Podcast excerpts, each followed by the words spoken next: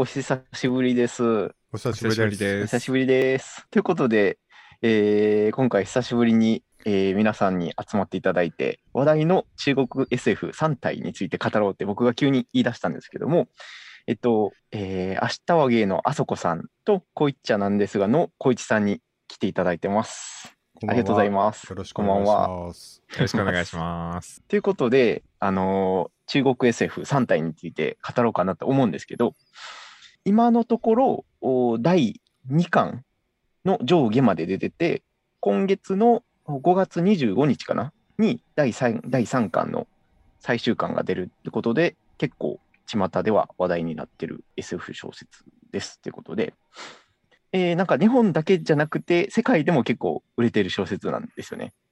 そうですね。なんかはいヒューゴ賞とかも取って、うん。もう売れっ子小説なんですけども、なんか著名人とかも結構読んでますよね。オバマさんとか、ああですよね。イーロン・マスクとか。はいはいはいはい。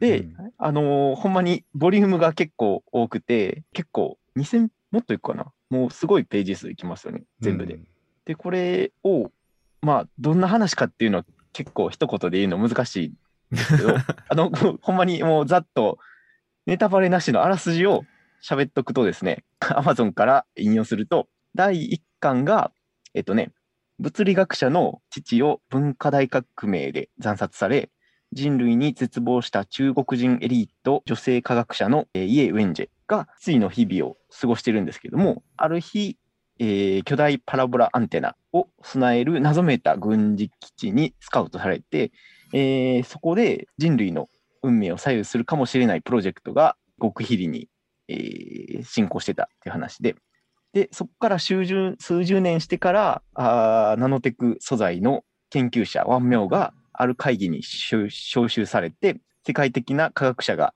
あ次々に自殺してるっていう事実を告げられるんですね。で、その陰に、えー見え隠れする科学フロンティアっていう学術団体へのなんか、えー選任を引き受けたワンミャオさんが科学的にありえない、えーゴーストカウントダウンっていうものが襲って、で、そこからいろいろ話が展開していくんですけども、で、うん。えーもうこれのあれ筋多分聞いても何も分かんないと思うんですけども、難しいですね。これ読みながら思ってましたけど。でちまきさんね、第1巻って、だから、はい一言で3体ってどんな話って言ったら、2巻までで言ったら、まあ単純に言うたら、これもうネタバレしていいんですか？ネタあ、バレもういいです。いいです？はいはい、はい。単純に言ったら、宇宙人が地球に攻めてくる話やんか。そうですね。はい、でも、第1巻の、ほんまだいぶ進まないと、何の話か分からへんのよね。うんこのあらすじの通りで、はいはいはいあの VR ゲームが出てきて、これが何の意味があるのかが全く分からんままでも、ねゲームの内容がすごい、ちょっと、あんまりこう、今まで読んだことがないというか、はい、ちょっと不思議な、ゲームでもないよね。なんかほんとバーチャル空間に入って、なんか物語に体験させられるみたいな、はいはいはい。そういうやつやんね。そうですね。だから第1巻の感想を言うと僕この辺まではちょっとなんか、いやいや読んでたというかああ、わかります。なんというかなそこまで面白いのかなとか思いながら読んでましたただ僕も評判はすごく聞いてて、うんうんあのー面白いと言うから、まあ読んでましたよねなんかね、はい。あとこの確ディテールがあるじゃないですかその中国社会のその文化大革命っていう史実をもとにしたそのなんかお父ちゃんがこう惨殺されるとかその、はい。スパイ扱いでその研究機関に入ってなんかちょっと緊張感の中こう黙々と仕事をする感じとかはうんうんうん。逆にその SF っぽくなくてそこはちょっと面白くは読めたんですけどそのえ本題に入るまでがすごく長いっていうねなんか長いですね。本題というか そので実際本題入ってからはもうサクサク読めますよねと特に2巻入ってからはもう全然あのどんどん話が面白くなるというか、うん、2回、はいはい二巻からが本題みたいな感じしますよね。そうですね。うん しかもあの2巻に1巻の登場人物が全然出てこないっていうのが、うん、うん主人公も出てこないですもんね、ワンメオも。はい。そうやなうんうんで、まあ、この3体なんですけど、ど、ど、どっから喋りましょう？やっぱりもう1巻、2巻全部合わせて。合わせていきます？もうネタバレなし,、なしでざっくりと。ああ、先にネタバレなしでざっくりなしで。ざっくりと？ありで、ありでざっくりってありでざっくりとありでざっくりと言った方がいいと思います。行きましょう。そうですね。わわけわからんようになりますね。はい。で、まず、ちょっと多分話す上で難しいなと思うのが、人の名前ですよね。うん、人の名前覚えられへん。そうなんですよ。で、僕も実際第1巻を Audible っていうその音声の方でほとんど読んで、はいで、第2巻の上下は本でしっかり読んだっていう感じなんですけど、はい初めもなんか中国語読みと漢字読みっていうんですかね。うん、日本の訓読みってことですね。訓読みうんの2つがあって、それぞれが一致しなかったりというか、なんか自分の覚えやすい方方の名前で覚えるじゃないですか。ううんん。なんで、なんか、オーディブルで聞いてたとこから小説に入るとちょっと戸惑ったというか、確かに。うん僕はありました。僕は結構オーディブルと小説、本と両方使って読んでたんですよ。ダブルで。ああ、はいはいはい。朗読してもらいながら、俺も読むみたいな。同時進行ってこと同時進行。やし、文字でも目で覚えるし、音でも覚えるし、結構そこは、あ、すんなりと。まあでも集中しないといけないですけどね。どっちもやらなあかんし。うんだから例えばあの、ソフォンあるじゃないですか。ソフォン。うんともこね監視レーダーみたいな。ともこ、そうそうう。んだから2ともこって読めちゃいますもんねともこって何何か。すごいうん面白かったです。はい。はいソフォーねはいはいそうなんです。うんまあでも、この第2巻は、このソフォンが結局は大きな、うん、テーマうかキーアイテムですよね。そうですね。うんで、まあ、簡単に言うと、第2部は、三体星人っていう、ちょっと優れた宇宙人が地球にどんどん迫ってくるんですよね、話としては。うん。なんかその三体星人の住んでる、まあ、星うんは、あの、太陽が3つあるから安定してなくて、なかなか住めない、住みにくいところなんですよね。そうですね。うんやし、地球をまあ侵略しに来るというか、そっちに移り進んでいきたいと思ってるってことですよね。うんそうですね。で、えー話としては、今のところ、お三体星人の方の文明がだいぶ進んでるけど、おその三体星人が地球に着くまでの時間のおシミュレーションをすると、地球人が、えーその技術をめちゃめちゃ発展させるのがうまくて、えー三体星人が着く頃には技術力が逆転して、三体星人がやられに行ってるようなもんなんじゃないかっていうところで話が揺れ動くって感じ。400年かかるんですよね、三体星人あ出発してから、はい地球に到達するまで。で、まあ、技術爆発みたいなのがあるから、はいその400年のうちにちょっと三体星人負けちゃうんじゃないみたいな感じになってってことですよね。そうですね。まあ、この2巻の面白いところは、その三体星人と地球人との地位比べみたいなところが、すごい面白くて直接接してるわけではないけど、そうですね。なんかうんある一定の制限のもとみたいな感じですよね。はいはいはい。どう、どうどうしましょう。んどう？う難しいですね、これ喋るのでも。いや、いいんじゃないですか？もう、はい。この話したいこと入っていったら書いてあるやつ。それぞれじゃあ、気に入ったとことか、良かったことから喋ります？うん。僕良からちょっと良かったっていうか面白面白がったところを言うといいですか？はい。あのやっぱりなんかちょっと先入観じゃないけど中国文学とか中国社会ので生きてきた作家さんが書いた SF っていう話だからだからはい。そういうのが出てるのかなと思ってやっぱり読んじゃったんですけどはいはい。やっぱりその文化大革命の描写とかその、例えばねその主人公とか第一課の主人公の家ウェンジェかな？その、はい。ヨウさんヨウさんって僕頭の中で変換してたんですけど。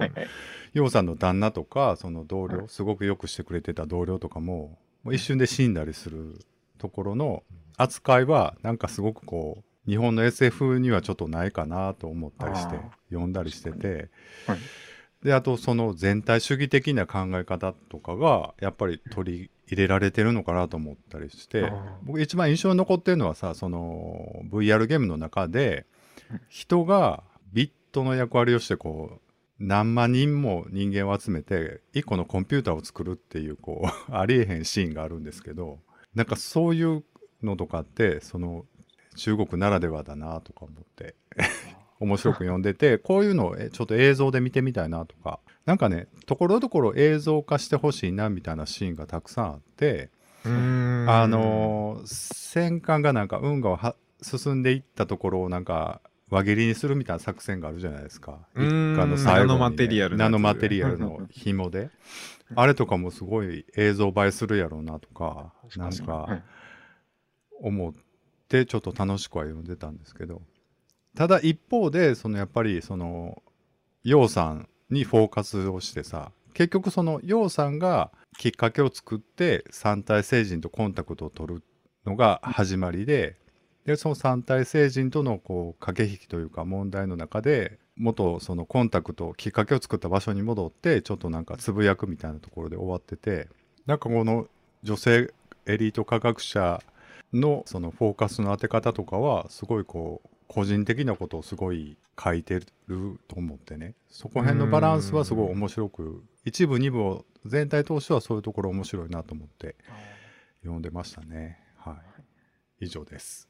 あ ありがとうございましたもうすごい。まとまってましたねすごくねそうですね。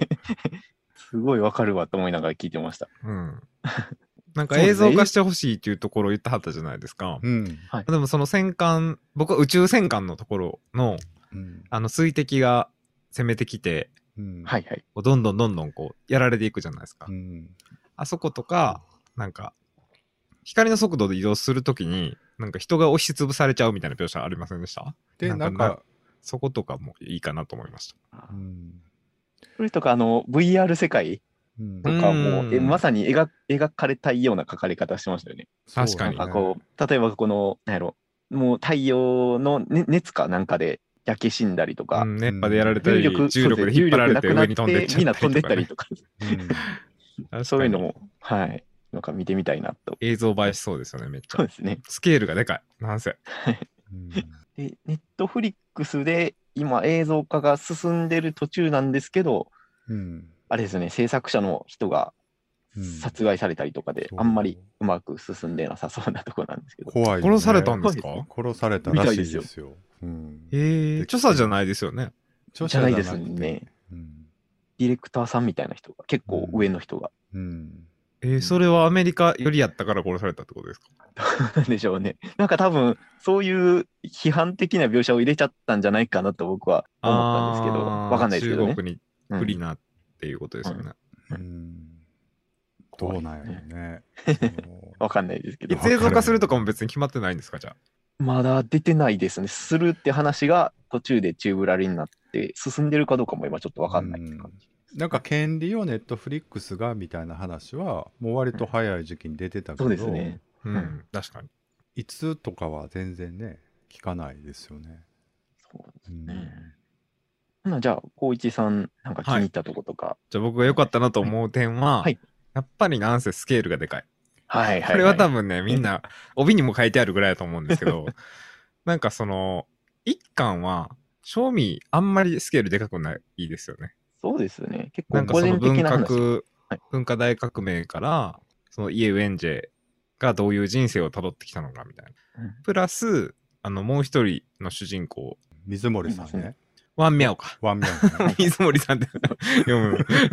そうワンミャオが、うんはいまあそういうことに巻き込まれて、はいその謎を解いていくというか、何が起こってるのかを解いていくみたいな話だったんで、なんかあんまスケールでかいなと思わへんかったんですけど、なんか途中で一回その、えあれ2巻かな ?1 巻かな？三体星人の味方をする一派みたいなの出てくるじゃないですか。うん、出てくる。はいあの辺からもうめちゃめちゃ盛り上がり出しましたよね、一気に。う私なんかその、1章、2章、3章ぐらいまでは、イエ・ウェンジャーの昔の話やから、ちょっと、うんほんま、あそこさんも言ってはった通り、辛かったんですよね、読むのが。うん。うん設定を盛り込んでるって感じでしたね、とりあえずは。そう。なんかうん2回目読んだら、うわ、こういう風な感じやったんや、うんみたいな思うけど、はいはいはい1回目はほんま何のことか分からへんから、確かに。だし、でも2巻に入って、そのウォールフェイサーに選ばれるじゃないですか、2巻の主人公が。うんで、そっからなんか、冬眠みたいなするじゃないですか。うんまあ、はいコール、スーパースリープみたいなの入って、うんその200年後になったりとかすんのが、めちゃめちゃ楽しかったですね。なんか想像したこともなかったことが起こるじゃないですか。展開はほんまに読めないですね。こうなるとは思ってなかったっていうか、2巻特に。そうね。え、こんなに一気に進むのって思いましたもん。うんしかもそのね、未来人、まあ僕らからしたら未来の人らですけど、思ってることも全然違うし、その三体星人に対する考え方とかも。うんそうっていうのがあったので、まあすごいおすすめだなと思いました。なんか久しぶりに僕 SF 小説読んだんですけど、まあファンタジーでもあり、SF 小説でもありみたいな感じだし、うんすごいスケールがでかくて、ほんま、本読むのが苦痛じゃない人にはめっちゃおすすめしたいなと思います。特になんか第2巻とか、あれですよね、展開が漫画っぽいというかもううまいですよね。しかもなんかその主人公が、ん何でしたっけ？名前。忘れてまた。2巻の主人公。ルオジーか。はいはいはい。ルオジーが、なんかその、一人の女の子にめっちゃ惚れ込むんですよね。うん。はい。そこの描写が、なんかもう、中二病の主人公みたいな感じになってて、うんそれはちょっと笑いましたね。あれは妄想なんですよね、多分。妄想やけど、うん似た子を見つけてきてもらうんよね。そうですね。なんか、確か。思い焦がれてるような、まさにぴったりの女の子を連れてきてくれるんですよね、連れてきてくれるんよね。あの警察官の名前忘れた。また。シーチアン。あ、シート。は ダーシーですね。いはいはいはい。ダーシーが、その、理想の女の子を連れてきてくれて、もうほんまにドンピシャすぎてみたいな話でしたよね。うん。しかもその女の子も別に嫌がることなく、あっさり付き合っちゃうのが、なんか主人公補正だなと思いました。確かに 普通そっちにも都合あるやろと思いますね。うん。あそこはなんかうまいこと話進んだなって感じですね。無理やりというか。なんかそのね、よ200年後、400年後に地球がなくなるって思ってるからか、あどうなのかちょっとわかんないですけど、それでも自分の人生ぐらい自分で決めたいと思わへんのかなと思いました。その女の子に対しては。あ、なるほど。はい、以上です。ああ、ありがとうございます。はい。じゃあ僕が個人的にあ良かったなって思うのが、はいはい。なんかこれ全体的に、これほんまに一人で書いたんかって驚くぐらい、まあ、小一さんと被るんですけど、そのスケールのでかさというか、うん世界観の広げ方がめっちゃすごいなと思って、うんう。うんん。で、なんか、なんやろ、結構その、好きな女の子の思い、思い焦がれるところとか結構文学的やったりもするし、それと反対にその、祖本の設定とかあるじゃないですか。祖本ができた設定とか、なんか11次元云々とかの、うん、一般人ではなんか想像し得ないような。そうですよね。ちょっとオタクっぽい、うん。えー設定をしっかり書き込んだりしてて、なんかその、ほんまに一人で考えたんかなって思いますし、他にはその、宇宙人に対する人々の反応が、なんか多種多様で、例えば宇宙人、三体星人がもし地球にうまく住んでくれた時の場合に、ちゃんと保養地というか、住んでくれる場所をうん整えるべきだっていう宗派が現れたりとか、もう、とかえーもうすごい怯える人だったりだとか。で、うんそ逆に地のを捨てて逃げようという人もいはりましたね。そう逃亡主義っていう人もいたりとか、ほんまにその水滴っていう三体星人の宇宙船が近づく直前になったら、もう理性を捨ててあのセックスパーティーをする民衆が現れたりとか、うん。そんなかよう考えんよなと思って、なんかドラマを一人で全部作ってる感じがすごいなと思って確かに。ました。うんうんで、あと、なんやろ、それぞれのなんか個性、人物の個性を作るのがうまいなと思ってて、うんなんかあのー 例えば第1巻のゴーストカウントダウンとかあるじゃないですか。はいなんか、あの、勝手に数字が現れて減ってくとかっていうの、が、カメラ好きの科学者が、えフィルムカメラを通して見つけたとか、そんな感じの設定も、うん。なんかうまいなと思いますし、ちょっとね、世にも奇妙な物語的な感じかなと思う。はいはいうん。ウォールフェイサーを破壊する、何でしたっけ？ウォールブレイカーか。うん。面壁者をやっつける役目の人がめっちゃ強いような風貌かと思ったら、実際現れたのはなんかヒョロヒョロの男だったりだとか、う。うんんそんなとこもなんか漫画っぽい個性の作り方がうまいなと思って。確かに。ね漫画化できそうですそこよね。ニカすごいよかったキャラ、ニカはでもキャラが、キャラがめっちゃはう、ん。ニカはすごい漫画っぽかったよね。そうなんですねか、裏切り者が奥さんやったりとかやったよね、確か。うんそうかとか。ねそうでしたやねっ。たよね。はい裏切り者というか、その、ブレイカー。ウォールブレイカーがうんね。あれすごかったですね。あれちょっと驚きでしたよね。驚きましたね。うん。うんで、そうですね。そんな感じでざっくりした感じなんですけど、はい。まあでも、はい、なんか視点の幅がすごいなととりあえず思いました。うん以上です。以上です。はい はい。ほんならじゃあ、気になった点喋りましょうか。はいあそこさんから。あ、じゃあはい僕から。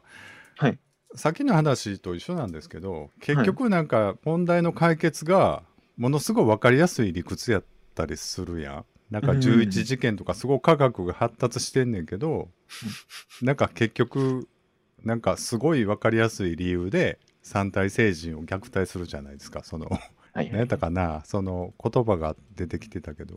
国安森林。の方の理論なんか理論社会宇宙社会学宇宙社会学。のなんかでそのすごい理解しやすい理屈でこうオチをつけるところとかがまあそうなるんやっていう感じをして読みましたね。結局なんかすごいスケールの大きい話やねんけどなんかすごい人間の理屈の話に終わるんやみたいなあ感じ。はちょっと思ってなんかあとその三体星人の方の多様性が全然あんまりいまいち書かれないじゃないですかなんかあうん、なんか最後の方なんか裏切り者者というかなんかその23人はいそうなか雰囲気やけどなんか結局はその大くくりに三体星人っていうキャラ付けでこう処理されてるからその 2, 2巻目までというかねこれまでのところ、だからその辺は第3部でどういう風な話になっていくのかすごくそういう意味ではちょっと楽しみだなと思って読みましたけど、まあその辺ちょっと気になったですかね以上です。あ。ありがとうございます。はい。まあそうですよね。結構、その辺は僕も気になりました。うんなんか優しい三体星人もね、ほんま一人だけ出てきてましたけど、最初にイエウェンジェがこう発信した時に、うんこの応答にはもう答えるなみたいな。お前らの居場所が分かってしまうみたいに言ってくれた人ですよね。うんその人が一番最後にまた出てきてましたよね。250年後ぐらいに。うんで、最後はなんか人間っぽさを感じさせる、なんか愛を知ったっていう 終わり方でそうすよね3人結びつきましたよね。そう。はい。うんいや、ほんま僕のその気になった点は、ほんまそこに就職、就職して、就職してて、はいはいはい。なんか、結局愛みたいな。ああ、なるほどね。うんまあ、ルオジーだからこそはい、できた撃退方法みたいな。人間の心理、社会学的な面から見た、なんかその、お互いの存在を認知してしまった時点で滅ぼされるみたいなうん話やったじゃないですか。うんはいで、なんか、自分はなんでこういう風にできたかって言ったら、それは愛を知ってるからだよ、みたいなこと言ってたから、なんかあの、インターステラーでも結局愛やったじゃないですか。そうですね。はいそこでちょっとなんか、あ、結局愛なんやって思っちゃいました。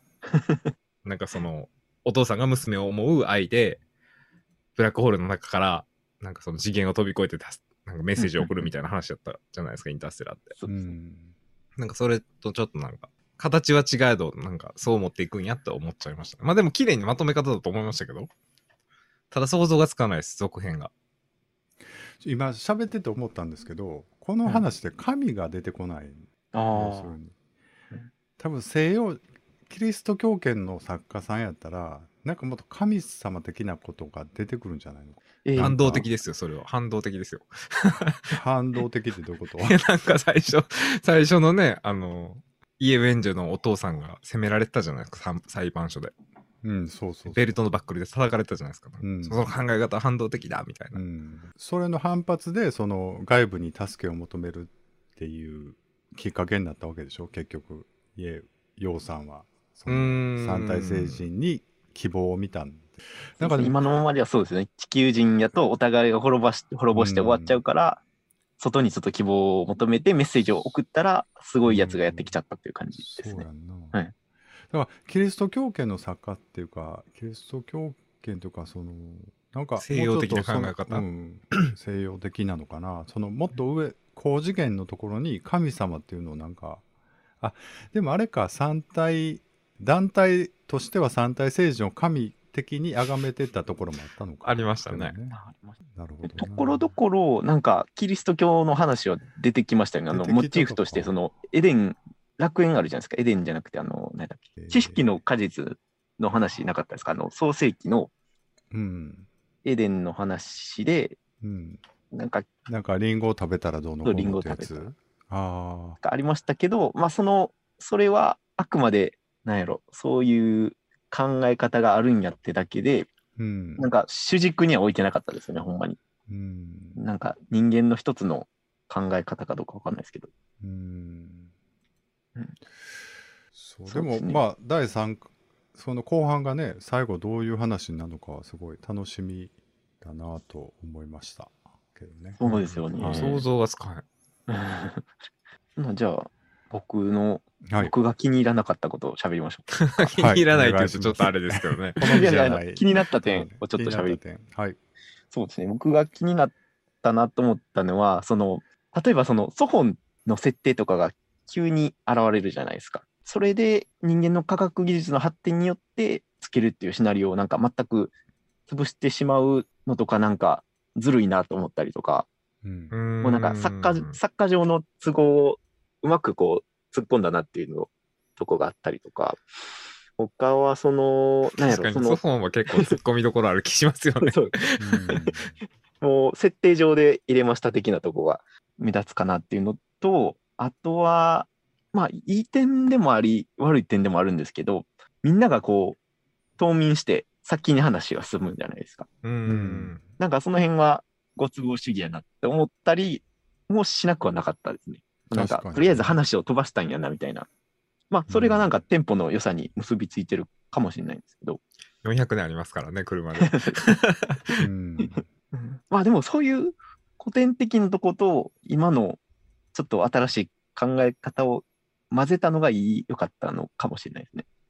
まあだから決してこう2巻目までとか2部まで読んだ感じはすごい新しいっていう感じではなくて、なんかどっかで見たアイデアとかなんかどっかで見たようなストーリーテリングだけどやっぱり細かいところはやっぱりこうなんかちょっとオリジナリティがあるとかそういうイメージかな僕。だから多分ね第3巻はすごくことになるんですよ多分。まあまあもう2巻でもすごいこととになったと思ったけど、それをさらに上を行く感じですかね。2巻のでもあの艦隊がこう絶滅全滅じゃない。全ほぼ全滅みたいなところはそう。面白かったね。なんか面白いというか。うん。なんかすごい。読み応えありましたよね。もうどんどん悲劇的なことになるっていうのは。そう。しかも油断してましたもんね、人類が。うん。全然いけるっしょ、この感じやったら、みたいな 思ってたら、うん。いきなり暴走しだしましたもんね、あの水滴が。暴。走して。うん。そうなんです。で、なんかその、多分読んでない人に言うと、その、三体星人の宇宙船がやってくるんですけど、それがめちゃめちゃ綺麗なんですよね。美術品みたいな感じで。うん兵器っていう感じじゃなかって、みんながもう、その美しさに見とれて、なんか贈り物をしてくれたんやってみんな勘違いしてたら、言ってまそれが突然、もう体当たり攻撃を始めて、15分かなんかで、ほぼ艦隊がやられてしまったっていうう、んあれなんですけど。そこの描写すごい綺麗でしたよ。なんか最初科学者みたいな人が接触しに行くじゃないですか、水滴に。うんはいはいはい。ちゃんと乗り込んで。うんで、なんかもう表面が、もうツルツルすぎて、どんだけ拡大しても、よかった人類の技術ではかもう拡大で加工できひんぐらいツルツルなんですよね。うんはいとかなんか読んでてすごいなんか文学的だなと思いました。美しいなと思いました、書き方が。まあ、それが逆に怖さうを見ん、せつ逆にけるというか、冷たさをその技術見つけてますよね。そうですよね。技術力のすごすぎさを、すごすぎさに気づいてて、ねそうですよね。ビビるとことか、うんすごいなと思いましたけど。こんな感じですかね。なんか途中に出てきた、はい。はい。ジャン・ベイハイっていう、小北海って書く人なんですけど、はいはいはい。はい、この人のとこ結構良かったなと思いましたよ。ね。なんか僕が勝手に思っただけですけど、なんか急に主人公変わるじゃないですか。宇宙軍の話に急になって。ああ、そうですね。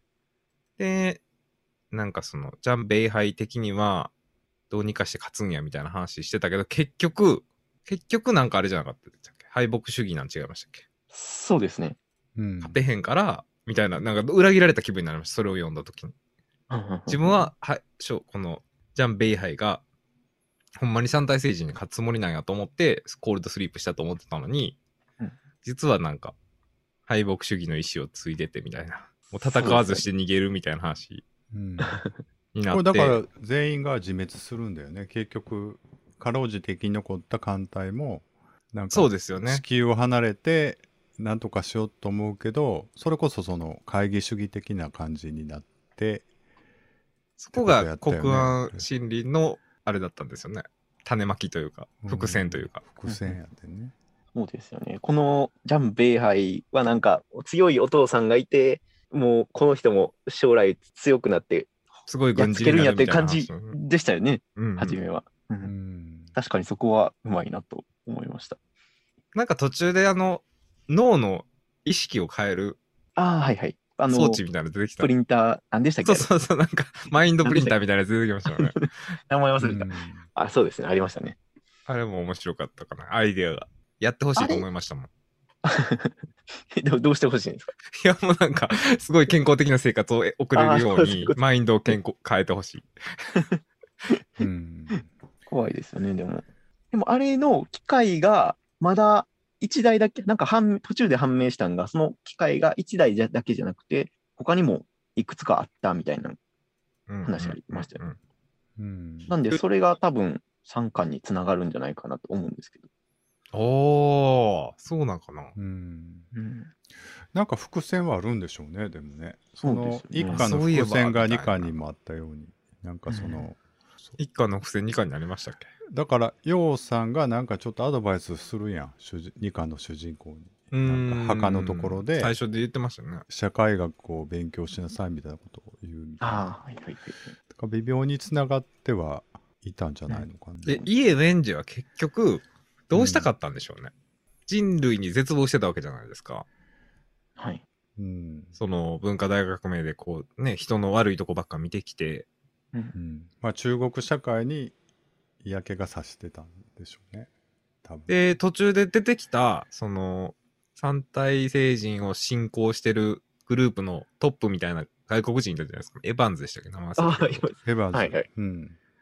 はなんか自然をすごい大事に思ってるけど、うん。もうどうやってもこれはうまくいかへんしってことで、その三体星人の信仰のトップになったんですよね。うん。三体星人が地球を救ってくれるっていう考え方でしょ？してくれるっていうか、滅ぼしてくれると思ってたんじゃないですか？僕はそうよ人類を？呼んだんですけど、あーもうこんな人類やったら最初からゼロにしてもらった方がいいみたいな。いあ、そうやったんかな。や、どうやらわからん。いや僕も怪しいです。エヴァンス、なんか存在薄いですよね。なんか急に現れて死んで急にやられて急に死にましたよね。なんで僕もなんか参加感に引っかかるんじゃないかなと僕は思ってました。あー、なんかちょい役やった人が急に出てくるみたいな。そう、イエ・ユエンジェ的には、その人類に絶望してるから、これ僕の3つ目のトピックなんですけど、はいはい。はいなんか僕がもし、ウォールフェイサーに選ばれたら、はい。多分、その、人類滅ぼしてもらおうと思います。